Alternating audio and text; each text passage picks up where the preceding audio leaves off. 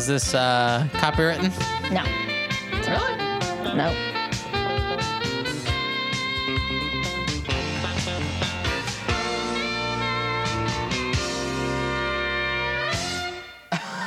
What? What? Yes, Lord. Anderson .Paak here. What's your name? Kelsey on the bass. I'm gonna show you how to lay a pack. It's a simple little demonstration. You can take any little groove and make it real saucy, you know? So right now we're playing it real straight, you know, real straight funk. But we're gonna lay it back right here.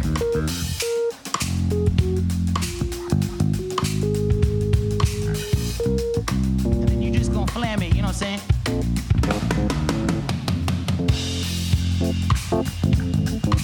It's just a little flam, you know? Am I playing the bass for these guys? You should. That's lay it pat.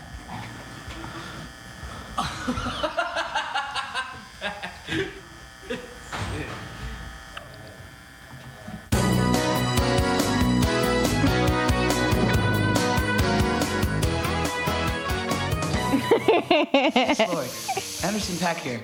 With ProMark fire-grain technology, I can stay and lasting for hours. Something I need on the stage and also in. Let's play. Let's play. Some people wait a lifetime for wood this good, and at only $12.99, this is a deal that's too hot to be forgotten. Act fast while supplies last. Call now to hear exclusive VIP hold music. Major credit cards and player circle points accepted. Sorry, no COD. Terms and conditions may apply. No one told you life was going to be fair.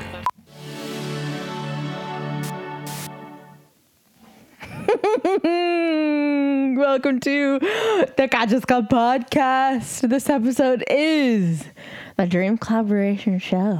Mm-hmm. And we're going to be talking about all of our dream collaborators for Vulfpeck, composed by me. So Indy didn't really have an input, but we'll see his opinion of the people that I chose. Some a little random, some super obvious. Yeah. But yeah, it's going to be a journey here today on the Conscious Club Podcast. And to piggyback off that. Mm-hmm. I don't know. I don't think this video that we just witnessed, and we bared witness to. I don't know. It doesn't. It actually. How do I say this? I went the other way in liking him in that. Really? Video. Yeah. Like I liked him before, but now I don't really like him now. Really? Why is that? I don't know. It seems like he lagged. It's way more of a. Corporate gig for him. This stuff. I even heard him on the radio. I mean, it's not a sellout thing that I'm talking about. It's just more of a like, I don't get Jack vibes from him whatsoever. No, obviously not. In being humble and maybe he is humble. I don't know. My boss actually has met him and says he's great. Very good. Awesome guy. That guy. But I don't. I just get a whole corporate vibe. That's not, it's more of like, I'm cool, I'm slick, let's play funk, even though it's not really funk. Yeah, I get that vibe from him too. And it's like, and also I have a little beef with him from him having beef with Darwin Derby. That is in our rundown today. That was the tipping point from Mr. Anderson .Paak, because I don't think Paak, even though it's forced in the Vulfpeck on Facebook, I definitely think that Anderson .Paak will never be on a Vulf track. No, I don't think so. Even though it's pushed so much on the Paak, where it's like, where is Vulf.Paak? Yeah, I know. You know, and it's like, well, no, dude. Like I don't know Jack Stratton. I've never met him. I don't know the dude, but I would think he wouldn't fuck with him. You know what I mean? Yeah. Like it's too label. He's too popular. It's poppy, but also it's not like Bruno Mars though, where it's like, right? Bruno Mars is a star beyond like a star that Anderson .Paak wish he was. You know what I mean? Sure. But also, I think I don't know. It's an interesting comparison because, like, yeah, they're both pop stars, but like, I would think that Bruno Mars would be on a Vulf track way quicker than Anderson .Paak would ever be. Interesting. And I'm just coming from general attitude, general feeling, tone that I get from the person. I just get a very show-offy vibe from Paak. Well, that's like his personality for sure. But also you get show-offy vibe from Bruno Mars too. But you know, who are we to say? Mm-hmm. First off, like we have no idea what we're talking about. Mostly, it's just more of a feeling that we have and listening to these people and what we kind of view them to be, you know, in the music sphere. And it's interesting, man. I don't know, that video really turned me off to Anderson .Paak. Yeah. So yeah, I get where you get that feeling because I definitely got that feeling from him after I watched his Tiny Desk. Set. Mm-hmm. He's very much into how he looks, very into what he's wearing, into the sunglasses whenever he plays. Like, it's very into his persona, which is an okay thing because Jack has definitely a character, but it's all about the music for him. Right. Well, yeah, it definitely makes sense because it's tough. It's really tough to say because, like, yeah, Anderson .Paak, great drummer, great percussionist, incredible band leader, it deserves all the accolades he's getting and the notoriety he's getting in you know, the music industry. Totally well deserved, you know, and probably a very roundabout guy. But also, like I was saying earlier, I don't know if you're listening to the radio today, but he does ads for Modelo. Like, there's a Modelo concert series going on in LA. And it's like, hey, this is Anderson .Paak here from Modelo. Oh, wait, I have heard that. Yeah, and it's like, you know, we want to, you know, give back to the refugees and the people of America and all this. And I'm like, that's a great cause, but it's like you'd never hear Jack Stratton be like fronting Modelo. No. You know what I mean? It'd be like Kroger black beans. You know what I mean? Low sodium black beans mixed with some ube pie from Victory Boulevard in the West Valley. But yeah, welcome to the Conscious Club Podcast, everybody. We kind of we dove into the deep end in this episode, and I think it's well deserved because I think it's you know, when you're talking about Vulfpeck and you're talking about other Vulf adjacent-esque type musicians, it can get a little heated. It can get a little contested. It can get a little tense, a little tight, a little, you know? Yeah, we definitely have some controversy we're going to be covering in today's episode. Right. And just to give you a little taste, so you get interested, I have made an observation that Anderson is definitely kind of stealing a little bit of Purdie's essence, as well as Bruno Mars with his several lawsuits that have came against him for possibly copyright infringement / intellectual property. Yeah, theft. So we'll be covering that a little bit.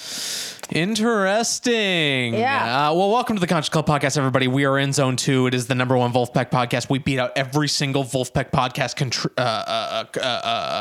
We beat out every single Vulfpeck podcast category, and there's so many podcasts in this category that, you know, it is a well-deserved first place. In that, you know, we're here every week, we're doing it, we're, you know, we're the IRS of the Vulfpeck, we're the auditors of the Vulfpeck. Danny Wood is the auditor of us, keeps us in check, and you know, we're here. It's TCCP. It doesn't just stand for the Conscious Club Podcast. It stands for Treasures of Talent, Curators of Controversy, Creators of Content, and Purveyors of Podcasting. It is TCCP.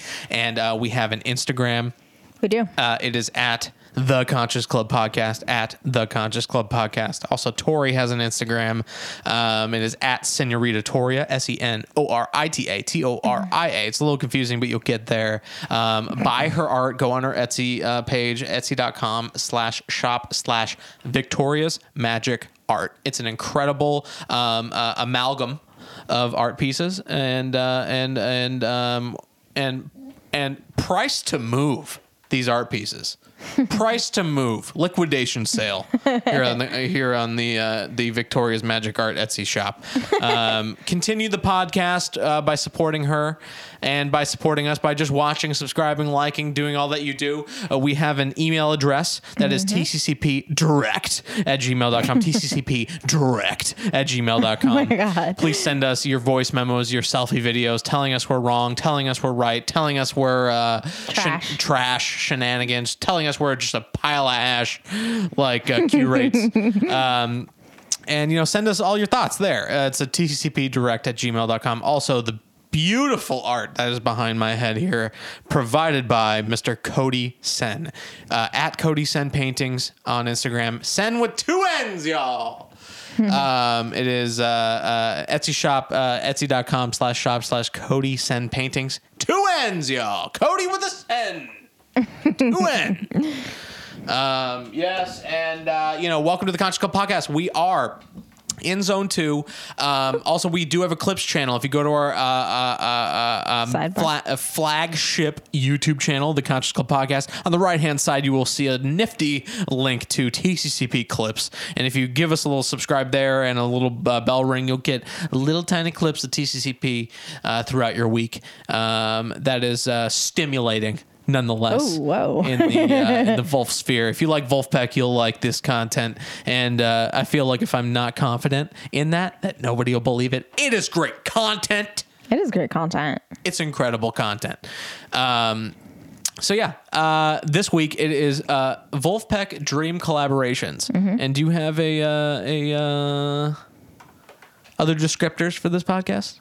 No, it's just a collection of people that I would love to see perform with him, that people have mentioned that they would love to see perform with him.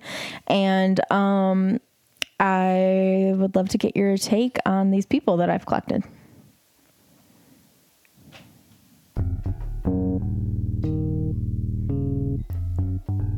Is it still the creepy piano? No.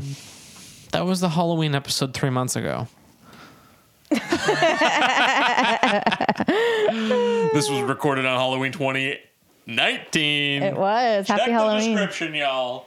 If you want a little Easter eggs, check the description of every podcast that we've made, and do a little mapping of the record dates. See, maybe there's a little Easter egg or two in there on how the show is made. Easter egger. Yeah, actually, did you know, Tori, we have eclipsed 30 hours of podcasts? Yes, we have recorded. I have an air table with all our durations and over 30 hours of us talking about Vulfpeck. It's incredible.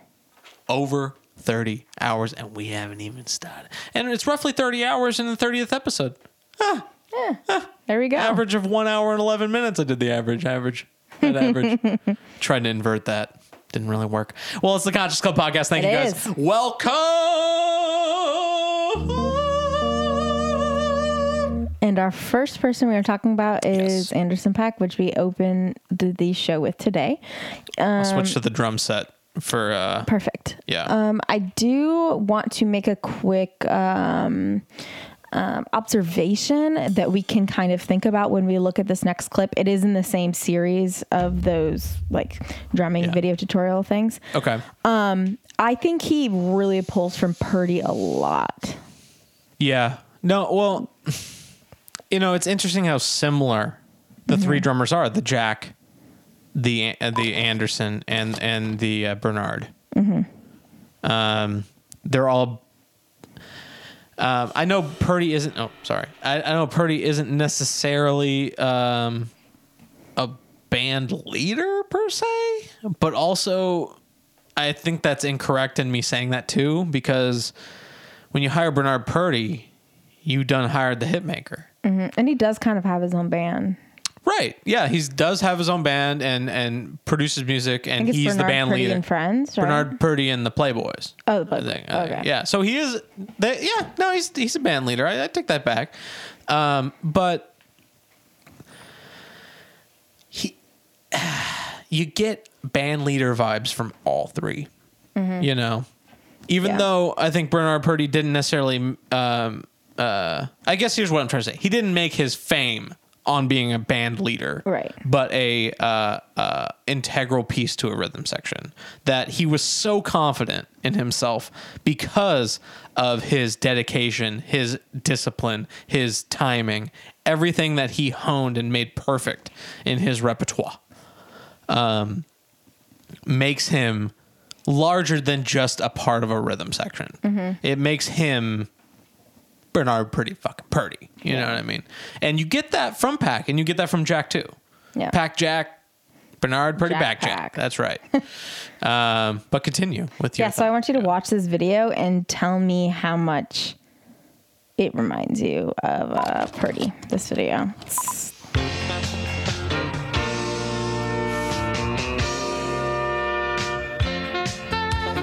Minus this part.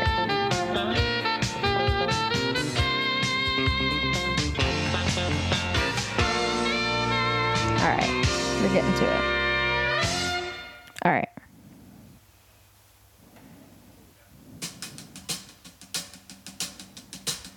This little groove we're gonna build from scratch, you know? We still laying it Paak. We're gonna start with a little hi-hat rhythm, you know? And we're gonna build it from scratch. We're gonna build it up, you know, as we go. Just wait for my cue, Kelsey, before we lay it on our bass, you know?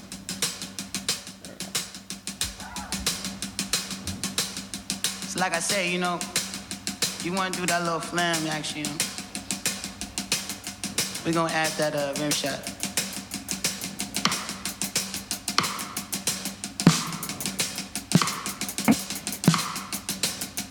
You could do a little open hi-hat too, some parts.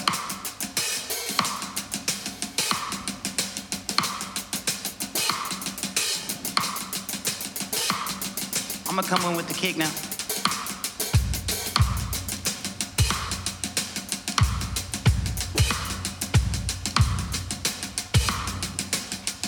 I still think Jack Stratton's better.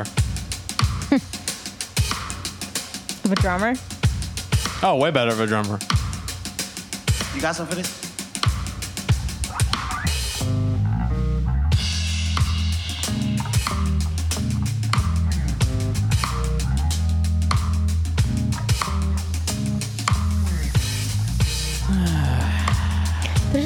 About it, that just, there's something about it I cannot put my finger on, which I hope very much that Danny Wood could help me here, because don't you get it, Danny? Don't you get that it's an air, you know, like it's, I don't know if it's humility, I don't know if it's being humble. It just, if it seems void of humility. Also, he went on. I don't know what to say. Oh yeah. Well, he's a big enough star to get on Hot Ones, definitely. Yeah, it's interesting. I know. What else we got? We have another one. Do you have the same intro for? Okay. Unfortunately, yeah, but I can skip it. This isn't Too Many Cooks, y'all. Come on. Okay. I mean, I didn't mean he wasn't a good musician. He's a great musician. I just, it's the whole vibe.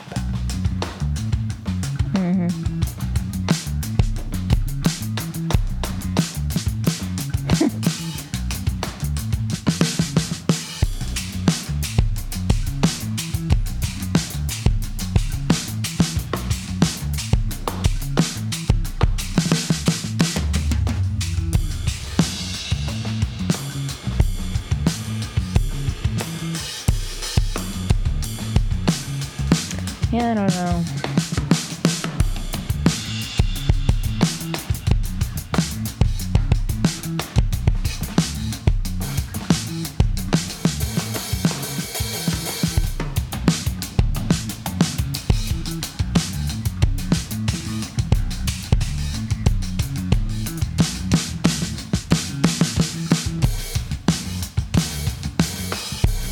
Oh, he isn't wearing sunglasses in this one, actually. Shockingly.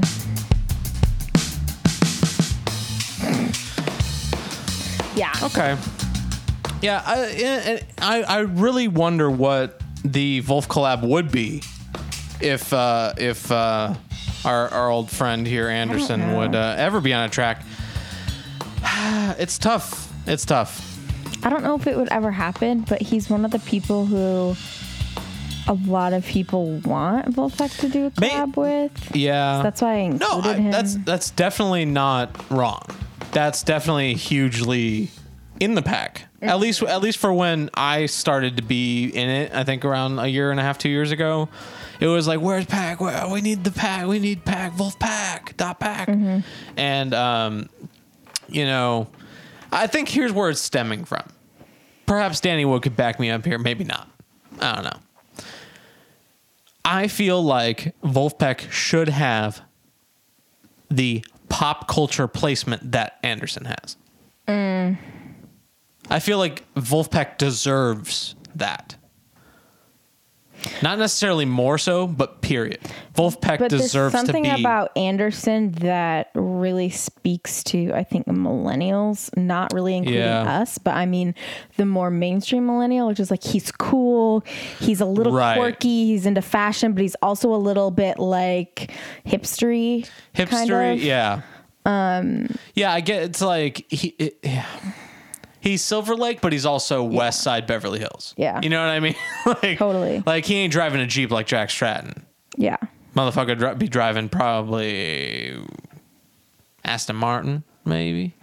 If you're on Hot Ones, you're probably driving Aston Martin. I don't know what he's driving. I don't know what he's driving. It's all speculation here on the Conscious Club podcast. And interesting. But, yeah, I wanted to show that also somebody combined...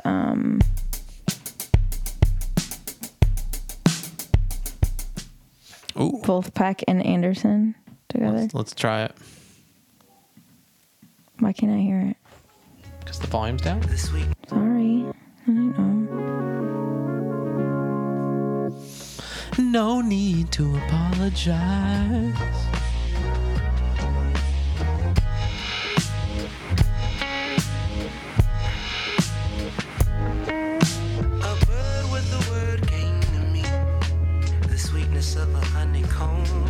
So yeah, don't hate it. But with Anderson on it, it just sounds like Anderson. I know. You know what I mean? It's not really Vulfs anymore. You know? Yeah. It's like I don't know what to say here, man. I'm kind of at a loss for words because it's like it's apples and oranges, even though it's like, but it isn't. Because it's all funk drummers. Yeah. You know what I mean? Like Purdie. It's so weird, man. I would definitely put Stratton in Purdie's boat before I would put Paak in Purdie's boat. Mm. Yeah, I see that. You know what I mean? Like, just chops. Yeah. Chops in general. You know? Yeah. Yeah. I get that. Yeah. And that is exactly why I included Bernard Purdie himself. Oh, please do. In my dream collabs, even though I realized while putting together this rundown that they have already collabed together, but I included it for those who did not know that they've actually played together. Oh, great. Yeah, they have played together. Yeah, but there are people who don't know that because I didn't know that when I was putting together that rundown, and I actually told you about it, that they collabed, and you didn't know. What, the Beatles cover? Yeah, but you didn't know before I told you about it. Well, I did, but I host the show.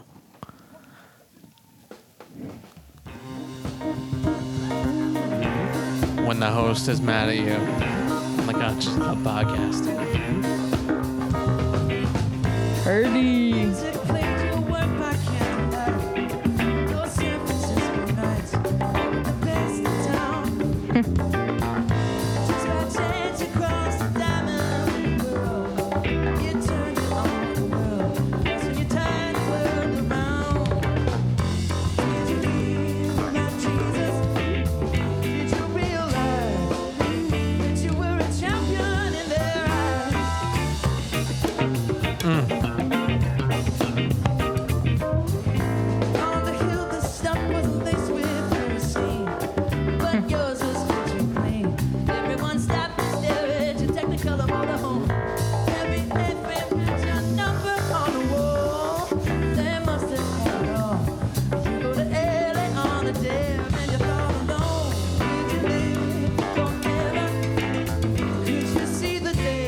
just something about Purdie that's so nice. Right. And, like, Anderson doesn't have that factor for me. Like, I was Purdie, you know what I mean? I was thinking the same thing. It's interesting. The amount of I don't know if hubris is the right word, but Bernard Purdie is a cocky bastard. Mm. He is. But it's like Michael Jordan could be a cocky bastard. He's Michael Jordan. Mm-hmm. Bernard Purdie could be a cocky bastard. He's fucking Bernard Purdie. He may be a nice cocky bastard, but you hired the hit maker. And he's also like paid his fucking dues. Like Anderson stole a fetus in these streets. You know what I mean? Dude, feet in the streets. That's right here. You heard it here on the Conscious Club podcast, y'all. Interesting. Yeah. Interesting. Well, I think, you know, it's like Granny Smith, Fuji, and Honeycrisp. They're all apples. They all may be apples. Assholes. It doesn't mean they're from the same tree. Doesn't mean from the same tree or the same even orchard or even the same. What's a genome for a plant? You know what I mean? Where it's like it's the Phineas labrys. It's like, and that's grass or whatever. You know? Yeah. The biological name or the scientific name, I guess. It's not even within the same genetic genome. We need Woody to answer this question. Right. Interesting. So yeah. I love it. But yeah, Purdie has played with them, and I didn't even know that until I was like doing some digging. But he played on Beastly, which is pretty great. Jack Stratton's leaving his best fucking life. He got Purdie. Yeah.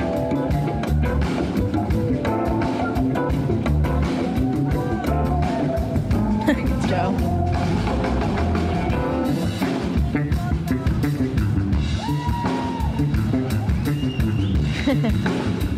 So cute.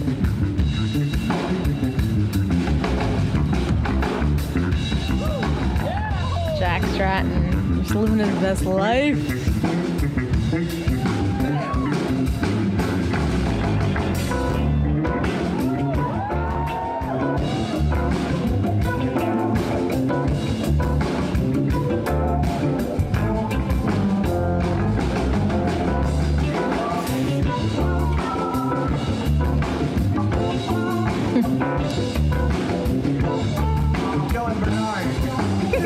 Bernard.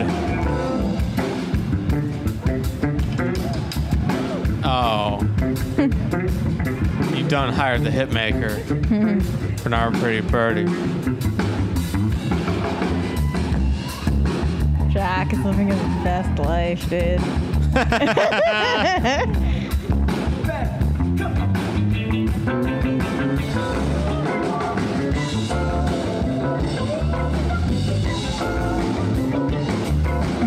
He is so happy.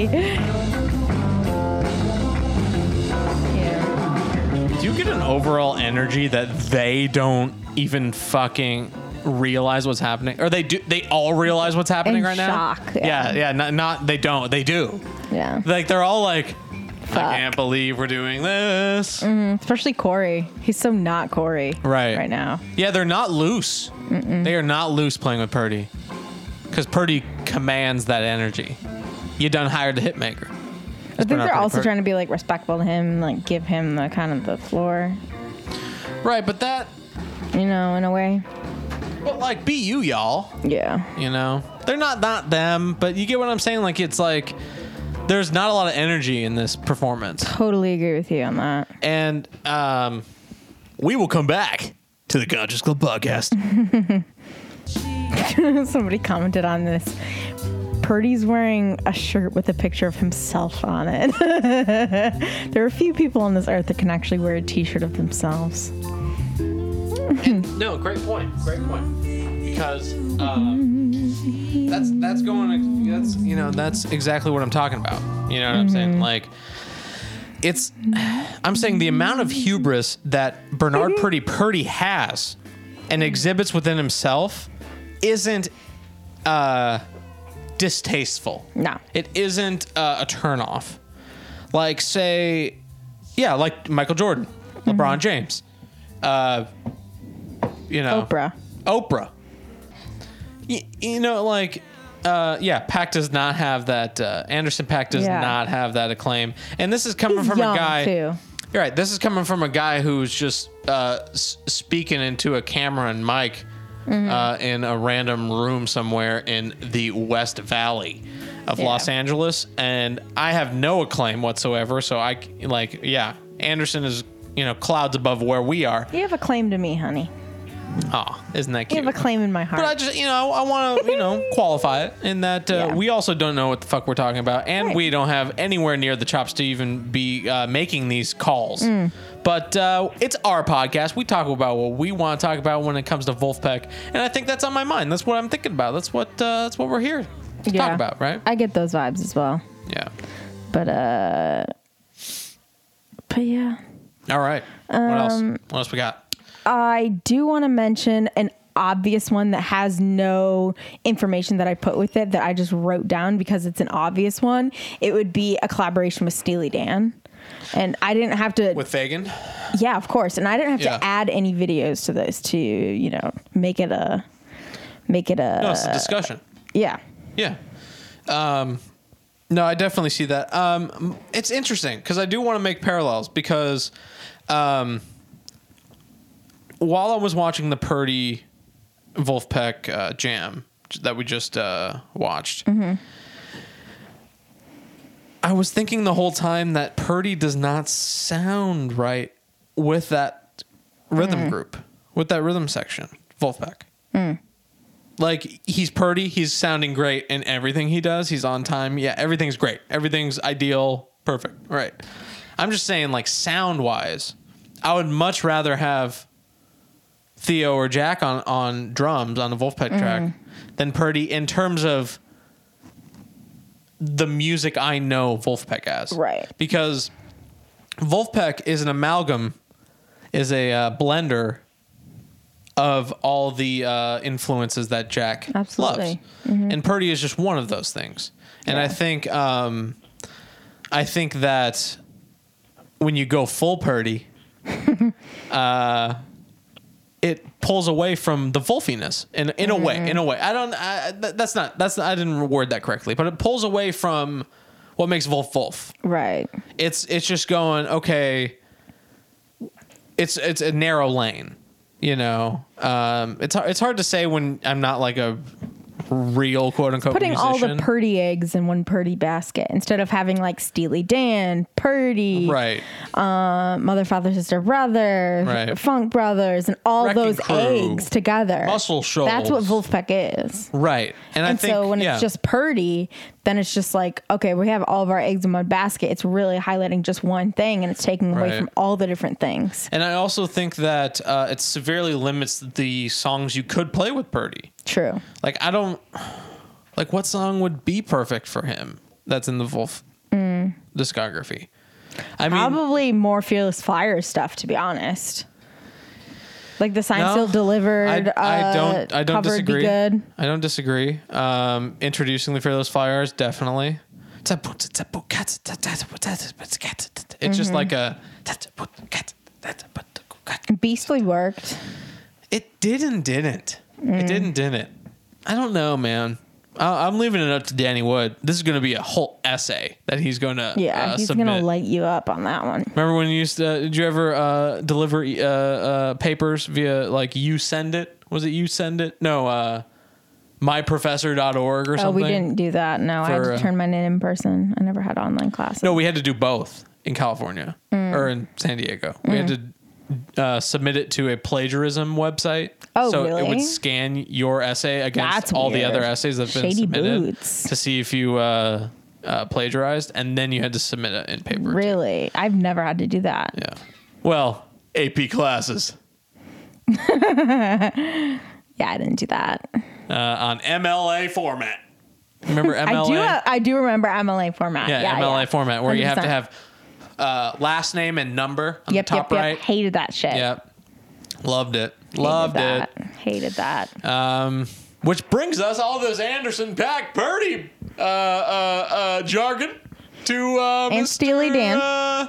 And Steely Dan and Donald Fagen to Mr. Bruno Mars, the effervescent, bubbling, new age James Brown. I feel that for sure. Yeah. Definitely get those feelings. 24 karat gold, bitch. The bitch was in chest, right. Dude. I know, I'm sorry. I'll bleep that. You should. That'd be funny. Please do. Yes. So we have a little bit of controversy in this one, which is kind of interesting. So I do want to do a little bit of his background. So Bruno Mars. Yeah. Okay. So his father is half Puerto Rican and half Ashkenazi Jewish from Ukraine and Hungary. No, theirs is one ticket in. Exactly. That's the one ticket. That's all you need. Yeah. Nepotism. Originally from Brooklyn, New York. Mm-hmm. His mother immigrated from the Philippines to Hawaii as a child and was of Filipino and Spanish ancestry. So where's the Puerto Rican? Oh, his father. His father's Puerto Rican. His mother's Filipino. Oh, his father's half Puerto Rican and half Ashkenazi Jewish. Okay. I'm like, where's his mom is Filipino. Hawaii, Philippines coming in? Yeah. You got Kalila K coming through here. Dude. Yeah. So his parents met while performing in a show in which his mother was a hula dancer and his father played percussion. At the age of 2, he was nicknamed Bruno by his father because of his resemblance to a professional wrestler, Bruno Sammartino. Sammartino. Mars is one of 6 children and came from a musical family which exposed him to diverse music of different genres, including reggae, rock, hip-hop, and R&B. And his mom was both a singer and a dancer, and his father performed Little Richard rock and roll music. So that's where that kind of influence comes from.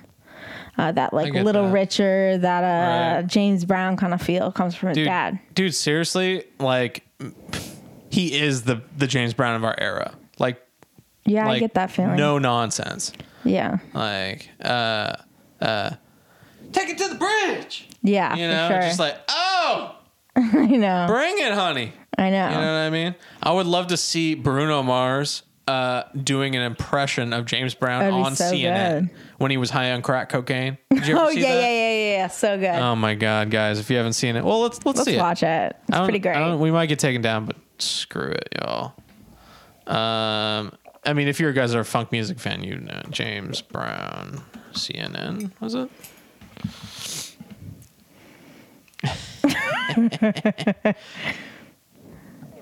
It resulted, as a matter of fact, in Brown assaulting his wife with a lead pipe and firing a gun at a car that she was in. Oh, my God. These are charges that Brown denies. He was released yesterday on $15,000 bond. He joins us from Atlanta to discuss the charges, and we welcome you, James Brown. How did all of this trouble begin? Living in America. He's so high, man. There's nothing wrong. Nothing wrong at all. You're not in any difficulty, but you're out on bond. No, I'm not. Have all the charges... I forgot how good this was. Out on love. Out on love. Out on love. Out on love or out of love? Which is it? Out on love. Alone from night to night, you find me. Now, James, this isn't the first time you and your wife... Dude, no wonder. This is where Jack got his CNBC interview. His CNN, yes. CNBC. My pleasure. Let's rock. They've had a problem. Are the two of you going to be able to work this out? Let's talk about some music. You want to talk about music, and you don't want to talk about what happened? No, it's all over. Well, let's talk about when are you leaving? It's all over. Dude, he's like Trump. He's literally like, what about you grabbing that pussy? I did it. It's all over. It's all over. I'm out on love. Tomorrow. And where are you going? Rio de Janeiro and Sao Paulo, Brazil. Now, your fans will have read all about this, James. Aren't you concerned about that? No. I'm concerned because there's nothing wrong. Concerned. And what are you going to say? So high, his eyes are shut. About it? I'm going to say, I feel good. Papa's got a brand new bag. It's a man's world. Well, like, they're just laughing in the studio. Papa's got a brand new bag. It's a man's world. What? He's just saying titles of songs. And I love it when people use OI when they mean OR. What do you mean? You know, like, I went to Woik. Woik, yeah. You know what I mean? I love that. I want to start using that. Papa's got a brand new bag. It's a man's world. Please do. I beg of you. Especially at a media company where I work. That'd be great. Also, we have a Sean McDaniel twist. Sean McDaniel twist? To Bruno's story. Oh, where's Sean come in? So Mars' uncle was an Elvis impersonator. And also encouraged 3-year-old Mars to perform on stage. So as a child, he spent time impersonating Elvis, and this had a major impact on his musical evolution. He later reflected, this is a quote, "I'm a big fan of 1950s Elvis when he would go on stage and scare people because he was just a force and girls would go nuts. You can say the same thing for Prince or the Police. It's just guys know that people are here to see a show. So I watch those guys and I love studying them because I'm a fan." Mm-hmm. And he also impersonated Michael Jackson and Little Richard, both of whom were major inspirations of his. Tutti frutti. Yep, and Mars was raised on his father's doo-wop collection, simple four-chord songs that got straight to the point. And on Little Richard, Jerry Lee Lewis, and Frankie Lemon. Oh, I love Bruno Mars. Just want to put that out there. Mm-hmm. I have a bias. Uptown Funk controversy. Let's get to this. What is this? All right. So, Mark Ronson and Bruno Mars, Uptown Funk, received various accusations and lawsuits over copyright infringement, like many of them, not just one.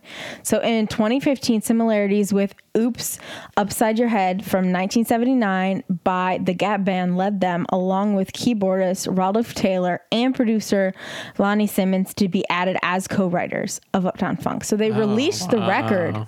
And then they sued him, and now they're actually credited as co-writers for the song because of how similar it is. And unfortunately, I wish it wasn't a licensed song so that I could like play it on here. Right. But unfortunately, it is. No, that's okay. Oops, Upside Your Head. Yeah, so you guys can listen to that. That recently happened with Stand by Me, Stand with Me. I want you stand by me. With what? Wanna stand by me. Yeah, what about the hit Bill song? Withers? What about No. Like the new song, Stand By Me. What's that? It's a copy of Tom Petty. Who produced Stay With Me.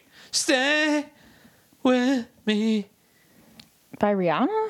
Stay. No, it's by Sam Smith. Oh, yeah, Sam Smith. Yeah. I did know about that one. Yeah, same thing. I think it's I think it was like 12% writing credit for him and Tom Petty. Crazy, or the estate of Tom Petty.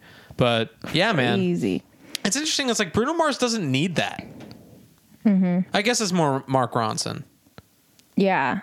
You know. Exactly. And that's what I said. Is this more Mark Ronson than Bruno? Because this happened. Oh, it's by Mark Ronson. Exactly. Right? Yeah. And this happened not just with this song, but with 3 more songs after this. Right. Because he kept working with Ronson. So also in 2016, the band Collage sued Ronson and Mars for copying their single Young Girls from 1983. You guys can go listen to that one as well. And then while the sequence, a rap group claimed to infringe their single Funk You Up in 1979 and sued a year later. So another people, like, it's just people suing and suing and suing left and fucking right. Don't know the guys. This is just my thoughts, but like I would definitely expect that. Not expect it, but like I understand it coming from Mark Ronson more so than I would believe Bruno Mars doing this. Yeah. Like Mark Ronson feels like a curator, much like us, where we use other people's content to produce our content, where it's like, I'm sure Mark Ronson has reverence for these groups. Yeah. And is such a audiophile and has listened to so many different things. For inspiration to make music that perhaps he listened to so much funk that he can't help but write a song that sounds like these songs. And I get that. And I totally understand that, but it also comes to a point where it's like, isn't it just easier to not go to court? You know what I mean? Like, can you just make songs that, like, make your funk music, right? Your like new age pop funk, right? But like, you don't have to, it's just 4/4 on the one, y'all. Yeah. I mean, like, let's just do it. Yeah. You know? And then there was also another lawsuit in 2017 by Lastrada. Yeah, by Lastrada Entertainment, and they filed a lawsuit due to the similarities with More Bounce to the Ounce from 1980 by Zap. And they seek damages and a jury trial and wanted to prevent Ronson from profiting with Uptown Funk. And in 2018, the Collage and Zap lawsuit were dropped, and it was not revealed that there was any financial settlement. So the one that was successful was the one with Lonnie Simmons and Rudolph Taylor from the Gap Band. That one was successful. And then also So the Collage and Zap lawsuits were dropped. Collage and Zap lawsuit were dropped. It was not revealed if there was any financial... Oh, so they could have been paid off. Yeah. And, you know, when lawsuits drop out of fucking thin air, it came from money. That means you were fucking paid off, yeah. So, I love that we can move on to less controversial people. I know, right? Just be original, y'all. I mean, like, I say that as we talk about other people's original content. Yeah. But so... hypocrites we are on the Conscious Club Podcast. Inversion, Apple Music, Spotify. So I wanted to add one of my dream collaborations with somebody that I really like that I don't think a lot of people will know. He did actually perform recently at the Hollywood Bowl, but that's Leon Bridges. Yes. And he's so very talented. Well, I think most of our listeners, albeit like all 13 of them, would probably know about Leon Bridges. I mean, he played at the Grammys. He's somewhat well known. Mm-hmm. He's popular. I'd say like, you know, not, I would say more popular than Vulfpeck. Mm. Controversial statements, because all the people who watch this podcast are Vulfpeck fans. Oh my God, didn't know Led Zeppelin was more bigger than Vulfpeck. You know what I mean? It's like, well, I know Leon Bridges isn't Led Zeppelin, but you know what I mean? It's like he's a name. Yeah. But I definitely would love to see a Leon Bridges. I could totally see that happening. He's got soul. He's got. He wears leather, you know. Oh, maybe not leather. That's not Whole Foods plant based. No, I seen him in leather, or maybe it was a cowboy outfit. No, that's Lil Nas X. No, I've seen Leon Bridges in like Southwestern. Yeah. What was I thinking? Comparing two people of the same skin color. Oh my gosh, what was he thinking? Leon. Oh my Bridges. Lord, cowboy, huh? Let's prove my point here, huh? Am I not wrong? That's the one I'm thinking of. Number three. Oh, yeah. Yeah, where he was at. That's what he wore to the Grammys, right? Yeah. Yeah. Gotcha. I guess that's not cowboy, but it's not cowboy. It's like Bert Kreischer style. Yeah, it's like Bert Kreischer. Oh, this one, yeah. With, the pants, yeah. Talk about Lil Nas X. Leon Bridges fucking runs trains around. He does. He really fucking does. Right. So he has kind of an interesting story that I wanted to talk about. His birth name is actually Todd Michael Bridges. He's from Atlanta, Georgia. He was born in Atlanta in 1989, but then they moved to New Orleans, and then they moved to Fort Worth. So that's where he grew up. Interesting. I bet he just saw one day he came across Amazon Prime Curb Your Enthusiasm and saw Leon and went, I am not going by Todd no mo. He's lamping. Yeah, he's straight lamping. Yeah. He actually takes more inspiration from when Leon was fancy and like wore that fancy outfit. Right. That's more Leon. Yeah, it's more Leon when he lives with Larry. Yeah. Fancy. Yeah. Well, doesn't he only live with Larry? Yeah. His first appearance in Curb is him moving in to Larry's house. It's like, true. Is he from New Orleans too? No. Yeah, he's from New Orleans. No, remember him from Hurricane in the show. Yeah. Yeah. And Hurricane Katrina. You from New Orleans? No. I'm from LA. And he just like lives there. Oh, he's still from LA. The family's from New Orleans. Yeah. But Leon knew his family. Yeah. But we ain't talking about Leon Black. We're talking about Leon Bridges, the LBs. Yep. The LBs podcast. So, he learned to play guitar by playing simple chords to accompany his lyrics, and he He did open mics and eventually was signed by Columbia in 2014. In his song Lisa Sawyer about his mother's conversion that first defined his style, he says. Conversion? Yep.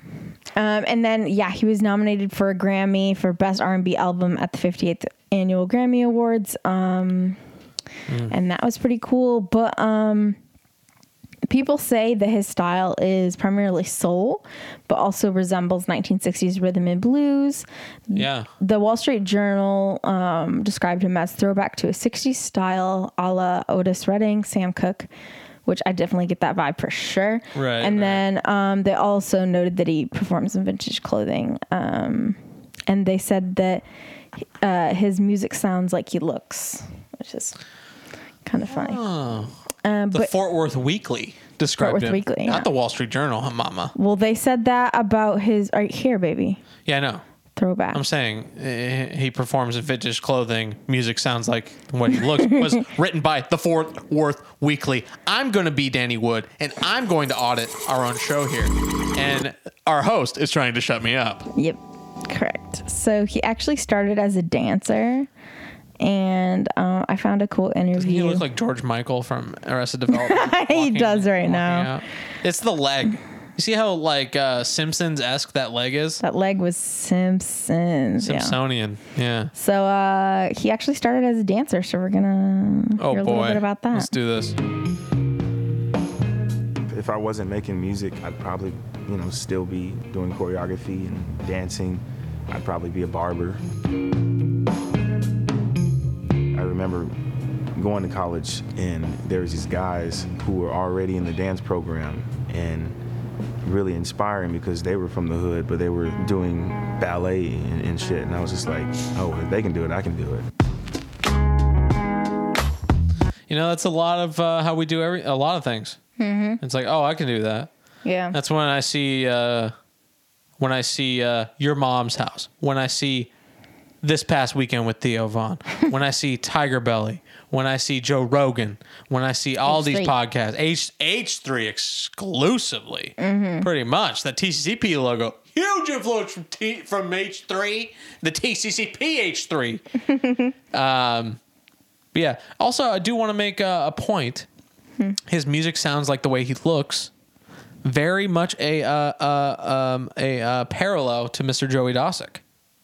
Very huge parallel to Joey Dosick. Sure. I want to see Leon Bridges in that Grammy suit next to Joey Dosick in his like 50s photo shoot. Yeah, like the yellow sweater. I would love for them just to do music together, excluding Vulfpeck. Just a photo shoot. I'm just kidding. Right, Joey. No, I would love and that. Him. I love would that. Make amazing music together. I could totally see. I don't know much of Leon's music, but I could definitely see stories. Them two doing stories together. The Bill Withers cover. That'd be cool. Who will buy your last story? By the young boy. Girl. By the young girl. Has a hair. Chance. Coming to my house of lonely. Oh my God. And I will treat you well. I would treat you well. All right, back to Leon. Who will buy the story? Whoa. By the young man. Booby. Too much. Who cares? This is 10 years ago. This style of hip hop back in Dallas called boogie. There was always like dance connected with it. And it was really interesting back around like 0809, you would see a lot of guys like make videos and dance videos, and they put it up on YouTube. And it was guys that were like, you know, thugs, Soldier Boy, like high school kids. And it was interesting to see like thug guys, you know, just like, you know, doing all this kind of, you know, that kind of shit.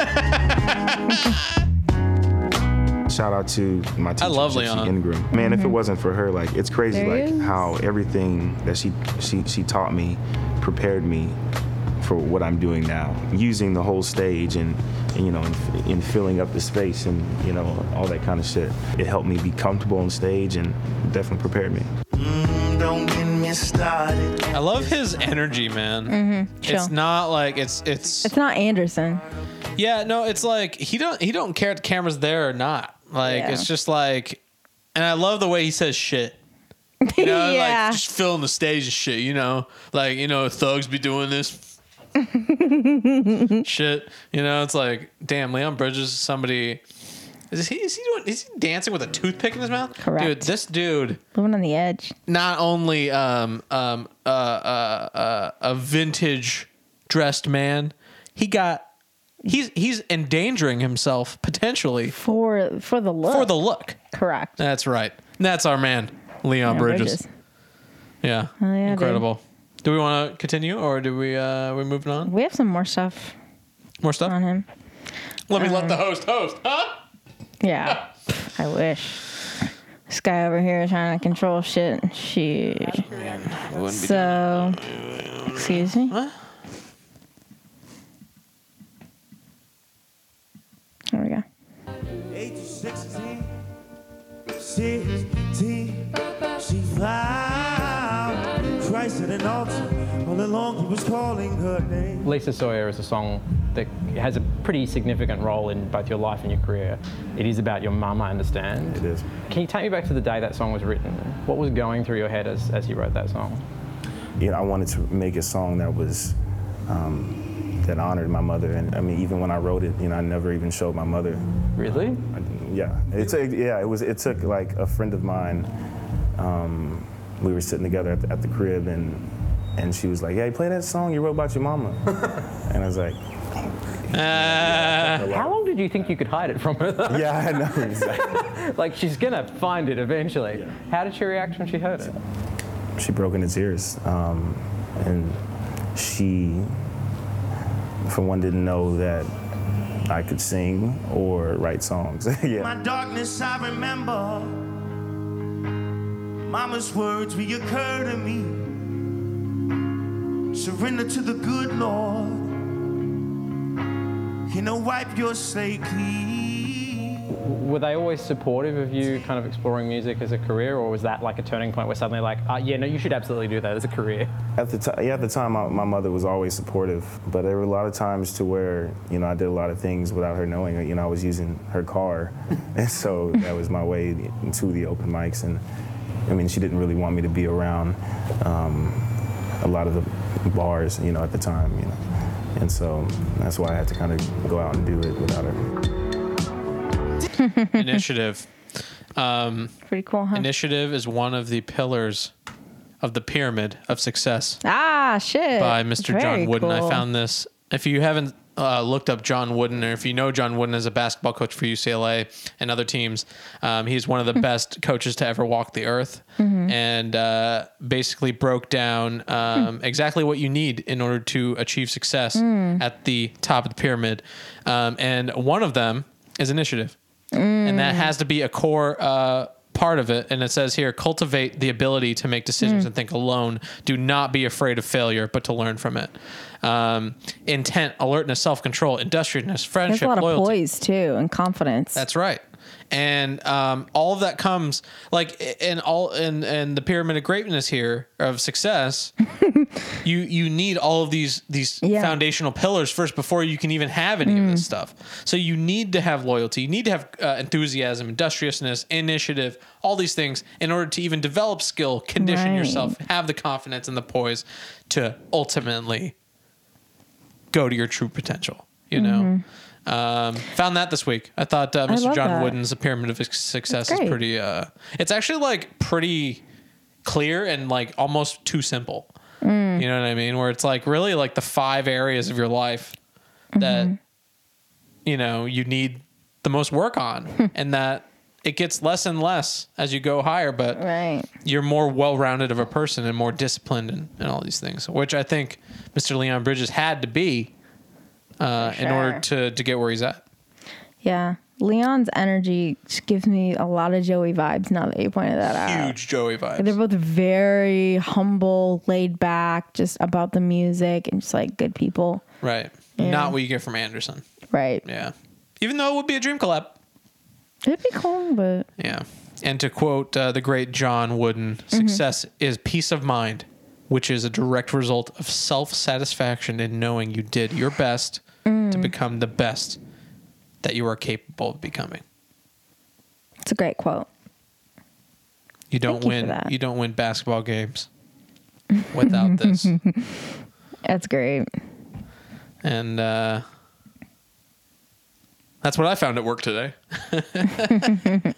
All right, who are we on next to? Dream Collabs. We are on to our final individual of importance tonight, and that is the effervescent, the forever legendary, the iconic. Whoa. I thought you were going to say forever lescent. No. We have Randy effing Newman on this list. Not in studio. We're talking about him. That would be a dream collab for me. Vulfpeck and Randy Newman. Dude, you got a friend. That would be freaking dope. Like, you got a friend in Mushy. You got a friend in Mush. When your reputation has been tarnished and you think your energy has been smeared, you gotta know you got your red jacket open for the cooties in Silver Lake. So even though we can't play pretty much a lot of everything by him because he's like a Disney legend and also a legend within his own music, Disney lore. I pulled really funny, cool stuff just of him speaking that I thought would be fun for the show. So cool. Let's do it.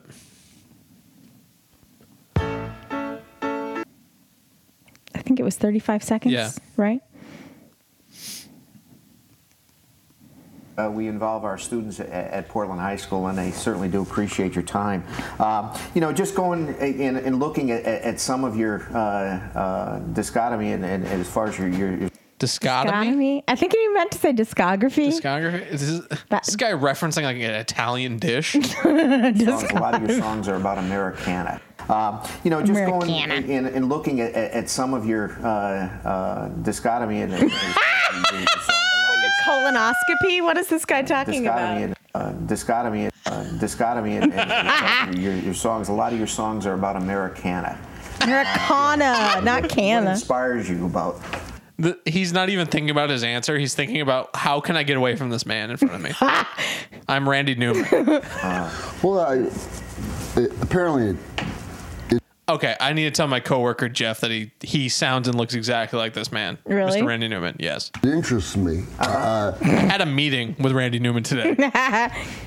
Years ago, I wondered to myself whether why a songwriter couldn't have the same latitude that a short story writer would have. Say, do we have to be in our songs? Or, yeah. I'm still not sure of the answer, but what I chose to do. Was right sometimes in character and about this trash. This I've learned from doing a show too, in my limit. Yeah, in my exactly what she's doing. And, in my limited, in my limited track in doing podcasting and interviewing two people on the show. Have we done more than two people? I mean, we've had Aiden and Daniel and other people on, but when people are talking, don't go great. Oh. Okay, right. Mm-hmm. You don't get clean sound bites. No. Yeah. Bigger subject. Nothing's bigger than love, but that's what 95% of the repertory is. Sure. And I was doing that. And that's what. That's why we. That's don't. What Disney writes the checks for. It's for that love. For that love. And it was interesting doing other things. Now, getting into now you're this fucking snake. That's horrible. Into, a lot of the film scoring and so forth. And I understand, and doing a little research, some of your relatives were into your uncle. Oh, they were. Yeah, were into film scoring. Did that play an important part in going in that direction? I think when go on the soundstage. Kind of a stupid ass question. Of course it did. Oh God, my parents make film scores. Yeah, wonder what I could do. It's like generations of people in his family. Yeah. I was 5, 6 years old, and see my uncle conducting, doing All About Eve or. It stems back to Leon Bridges. when you see somebody doing something and you go, that's it? I can do that shit. I mean, it requires practice. My shitty alcoholic uncle, I can do this bullshit. Yeah, he just waves his arms and people play music. He waves his stick? I can fucking do that. Yeah, I can do that. Yes. Yeah. Randy fucking Newman. Well, later, How the West Was Won. And it had an influence on me. I mean, it looked like a job that I could... We're doing an interview over here. It's Randy Newman. Aspire to it. Some Disney exec walking in the room. Oh, and it proved to be. Sorry, I'm pausing. I'm the Ethan Klein of this podcast tonight. Literally. But I guess if I'd been asked when I was 11 what you thought you'd do, it would be write music for motion pictures. That's a great thing. It is a great thing. Well, going through... This guy, man. That's the worst. I want to watch more just because of how terrible an interviewer he is. It's like a fucking toadstool. I'm experiencing this moment now.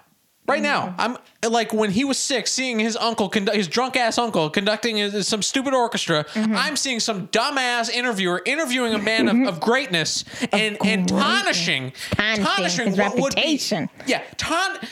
Smearing what would be a great interview had this man had any ounce of self-respect. I don't know if he respects himself. Maybe not. The way he looks. Probably not. Probably not. Probably going to In-N-Out twice a week, just like me and my, as of last week. I hope not. No, I didn't go to In-N-Out last week. Or recently whatsoever, really. I mean, maybe like 2 months, 3 months. All right. He's working on it. Anyways, back to the toadstool. Tarnish Schmidt. What would be a great interview, but... I'm interested to see how it burns to the ashes and to the ground. your list of accolades and so forth, Academy Awards and the fact that you have to read this, come on, dude. Yeah. Sick. Oscar nominations, 16 Oscar nominations. That's huge. 20 now. This interviewer is complete trash. Utter curates deliveries. Literally. Oh my gosh, I had 16 without winning. It was like oh god, it's a record. Unbelievable. And going back and I think. Oh, let's that head nod down. Head nod was like fuck my life. Unbelievable. And going back. And this guy is a complete fucking idiot. Unbelievable. And going back, and I think when I first did it, and like I just turned the big 6-0, so it's like the big 6.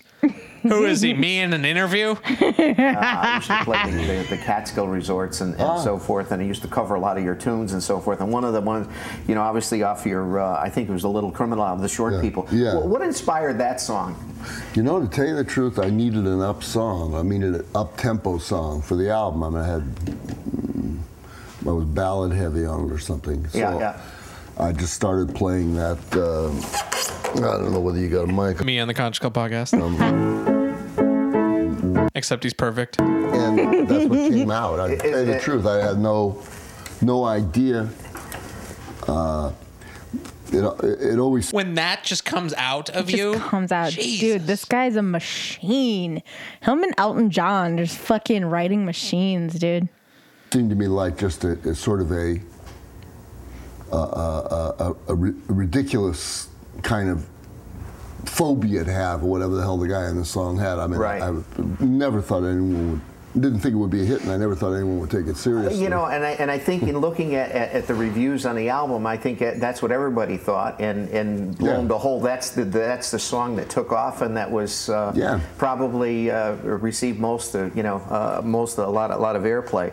In all your accolades.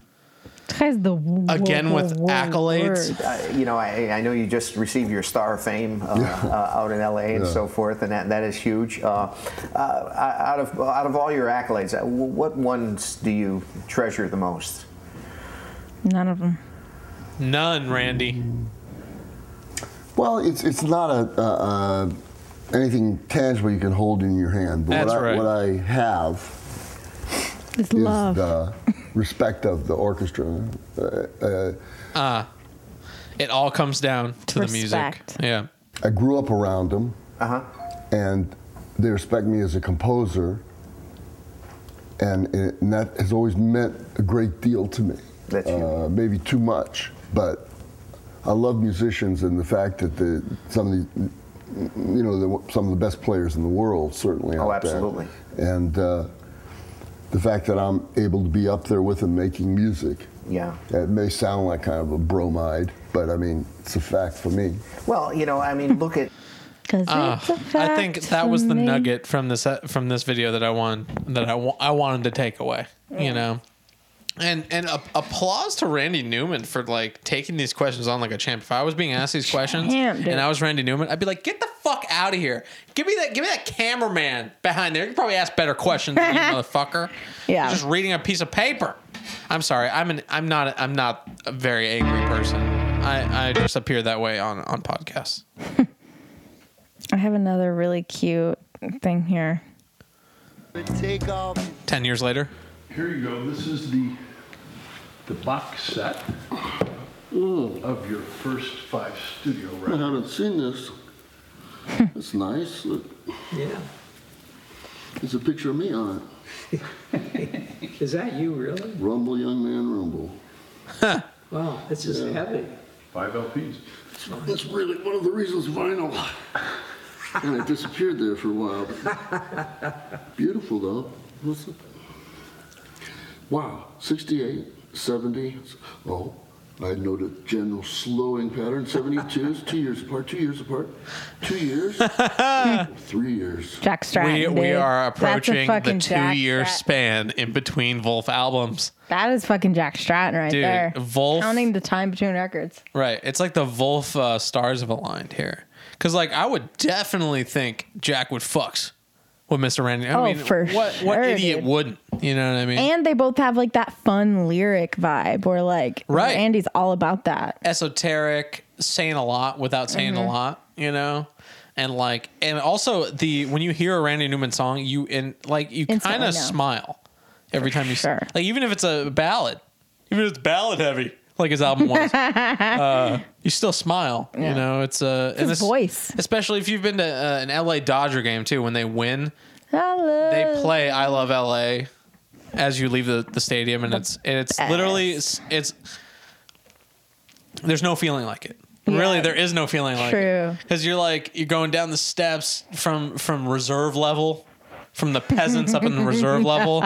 Everybody's wasted going down the escalator going, Hello, 6th Street. The best. Yeah. Became 9. Oh, that's great. It's many hours of listening pleasure. Open. Oh. We've seen these. This horn arrangement came as a complete surprise to me. I heard it. Either I forgot or no one told me. No one told you. Really? Oh, no. I think we told you. You just didn't want to show up. So it's a bonus for the people that get the box set. I'll say. And 2 tracks from... I'll say. But not the album track. They're going to have to rush out and buy one of those 45. Yeah, 45 adapters. Last night I had a dream. Wow, was that a terrible record? Remember? We couldn't stop you.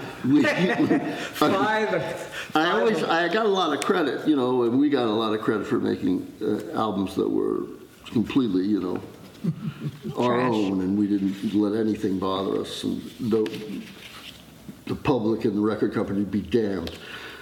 But that's a mood. Hey, Vulf. That's adjacent. Wow, man, I'm surprised at how non-Vulf adjacent Randy Newman is. I know. He is, but how adjacent he is. No, he's so adjacent, he's too close. Yeah. You know what I mean? Where it's it's quantum. Quantum engagement. No, quantum, what was the word we just said? Adjacent? Adjacent. He's quantum adjacent. Where he's as close to Vulf as he is far away from Vulf. Love that. Yep. You know what I mean? Mm-hmm. Yeah, it's quantum. He's in 2 places at the same time. He's in the center of the spectrum and on the edges.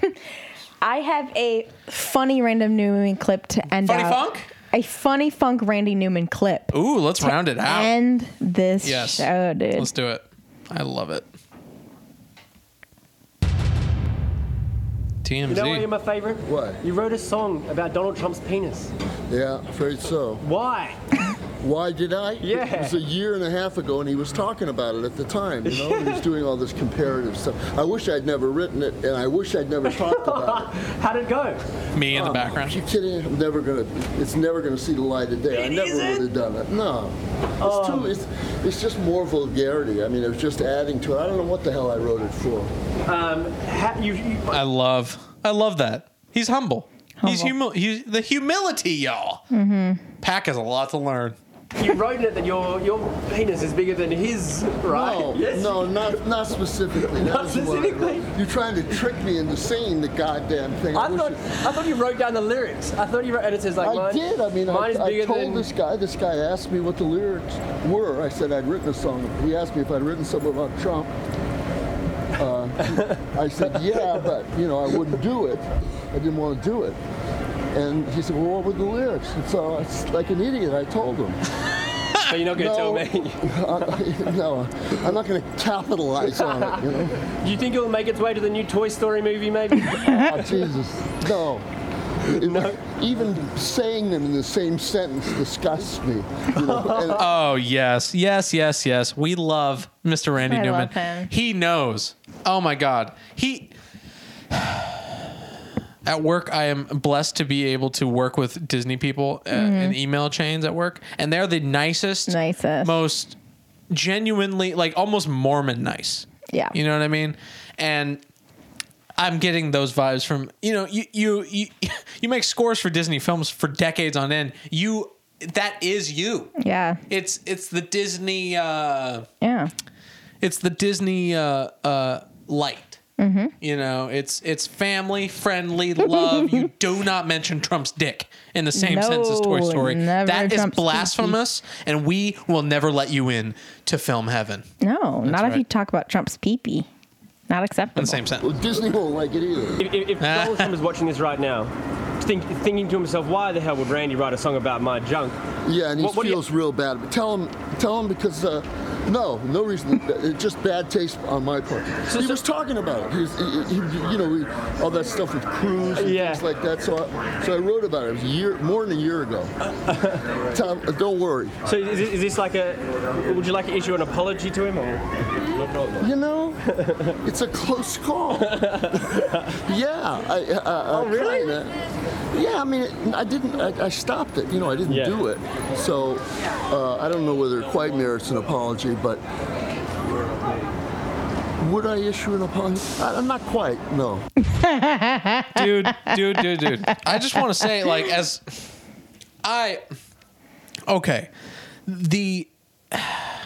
this is sparking something in me. Sparking joy? This is sparking joy, sparking action, which is Group 9 Media's slogan. Spark action. I wonder who they got that from. Marie Kondo. But the fact that we've seen multiple times where Randy Newman is confronted with utter curates garbage people, right? He rises to the occasion. He also the amount of humility is in one iota of this man's DNA makeup. A lot of us wish we could get in our entire lives. When he said, "Do you want to issue apology?" Right there, I would have been, "Get the fuck out of my face, y'all." I mean, not really, but like, you know, in my head, I'd be like, "Just shut up." Yeah. But he was like, actually, let me think about that.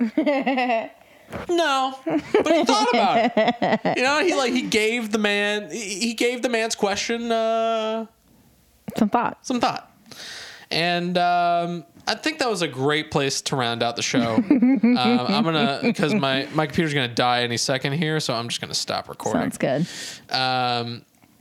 So incredible show we've had tonight. I didn't know. God, man, Randy Newman. I don't know. Is he, you know how people say overrated, underrated? Is he just rated? Because, like, you don't hear about him much, but he's fucking Randy Newman. Dude, he's a legend. You know what I mean? He's rated. He's a fucking legend. He's a complete legend that I wish people talked about more and more. Same. You know, it's like the amount, but also it's a gem. You know, it's like people are talking about like Gaga and Beyonce, you know what I mean? But like, but the truest of the people, I just want his energy. Mm-hmm. I want to be able to have the grace that Randy Newman, like Randy Newman has such grace mm-hmm. that, it takes a whole lifetime to like, have all that patience. I agree. And I wonder if he had it in his 20s. Probably not. You know what I mean?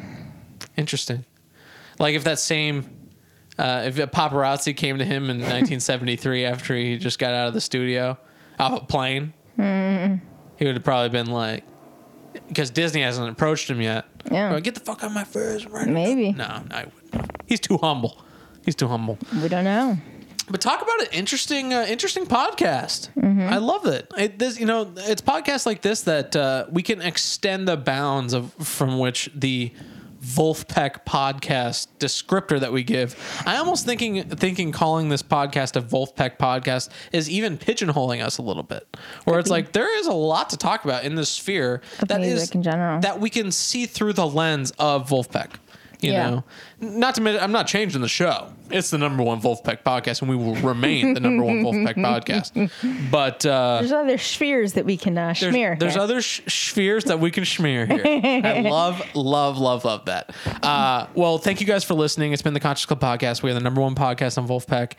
We have Instagram handles. What are they, Tori? They're at the Conscious Club Podcast on Instagram, and also mine is Señorita Toria on Instagram. So hit us up. And SENORITATORA. Also, I would love for you guys to leave down below in the comments your dream collaboration picks that you come up with on your own. So we'd love to see those. Thank you, Danny. And School of Thought, wherever you are, give us your donde está School of Thought? Yeah, School of Thought. I want to meet School of Thought and be like, No, not meet him, but like I want to witness when he came back to the YouTube channel and saw 20 more episodes he posted. If you go back to TCCP number 10, you'll see a very scathing comment from Mr. School of Thought, which he said, I can't believe Jack has to put up with idiots like you. People like you. Or idiots, he said.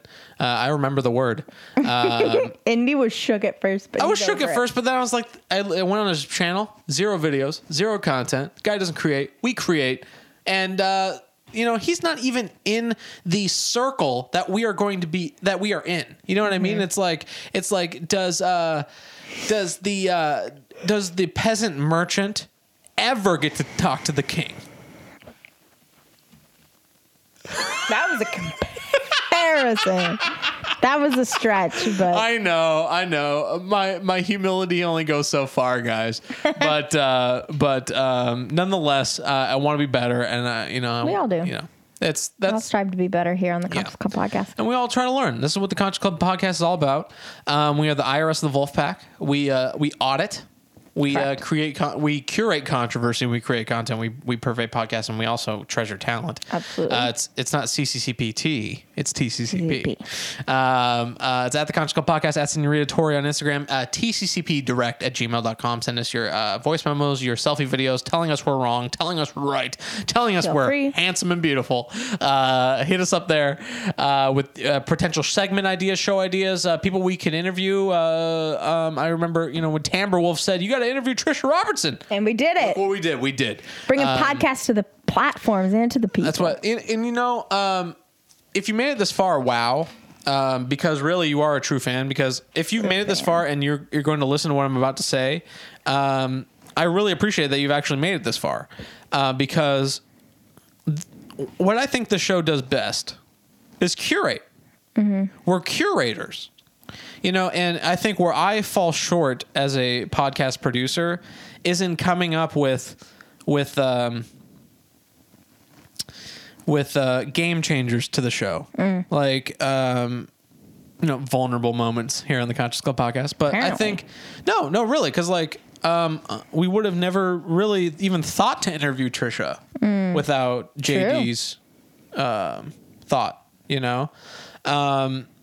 And I just JD's or at Tamber Wolf on Instagram, just her having done that really shifted my thinking in how to approach this show.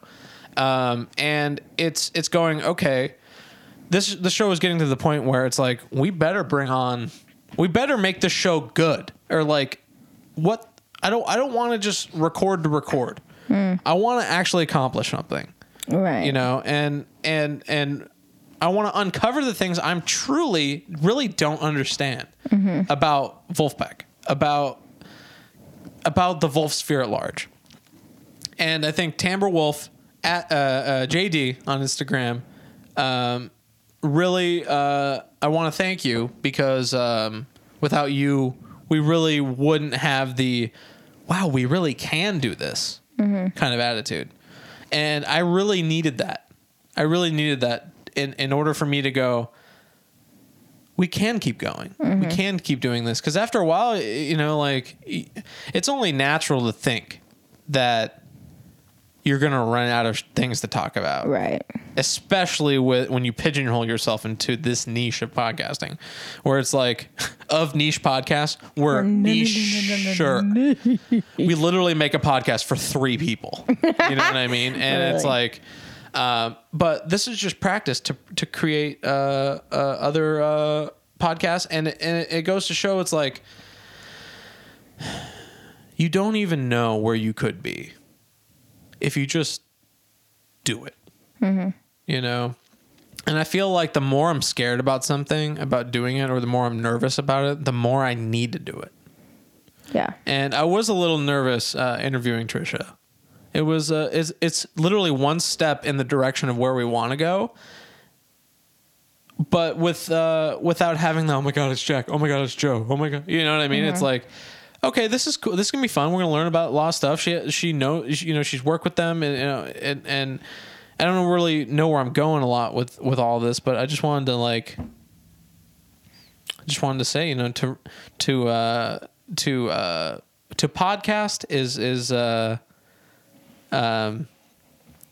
grind, and you can go so far, and like, you know, we've been doing this 43 weeks now, almost a year. It's incredible. It's incredible where we've come. Probably more than that now, because there was probably a Christmas episode that we recorded at some point. True. And the 90-minute guided smile meditation podcast. Guys, you remember that? That was dope. And if it wasn't posted yet, then boy, are you in for a treat. I don't know. Haven't recorded it yet, but oh my God, that was great. But yeah, I just wanted to say, you know, we're here to stay. We want to learn. We want to take this show to a new route. And it doesn't, I always try to think, like, in 10 years from now, will we have said everything we could possibly say about Vulfpeck? I'm kind of thinking maybe. I'm leaning towards maybe. It's not yes or no, but I'm leaning towards maybe. And that's what making me think it's like, where does the show go from there? Is it at large more of a just a music based podcast that is that is seen through the lens of Vulfpeck? But also, I think asking a question like that assumes that we're doing the podcast up until then. Right. So it's just like, just do the show. Yeah.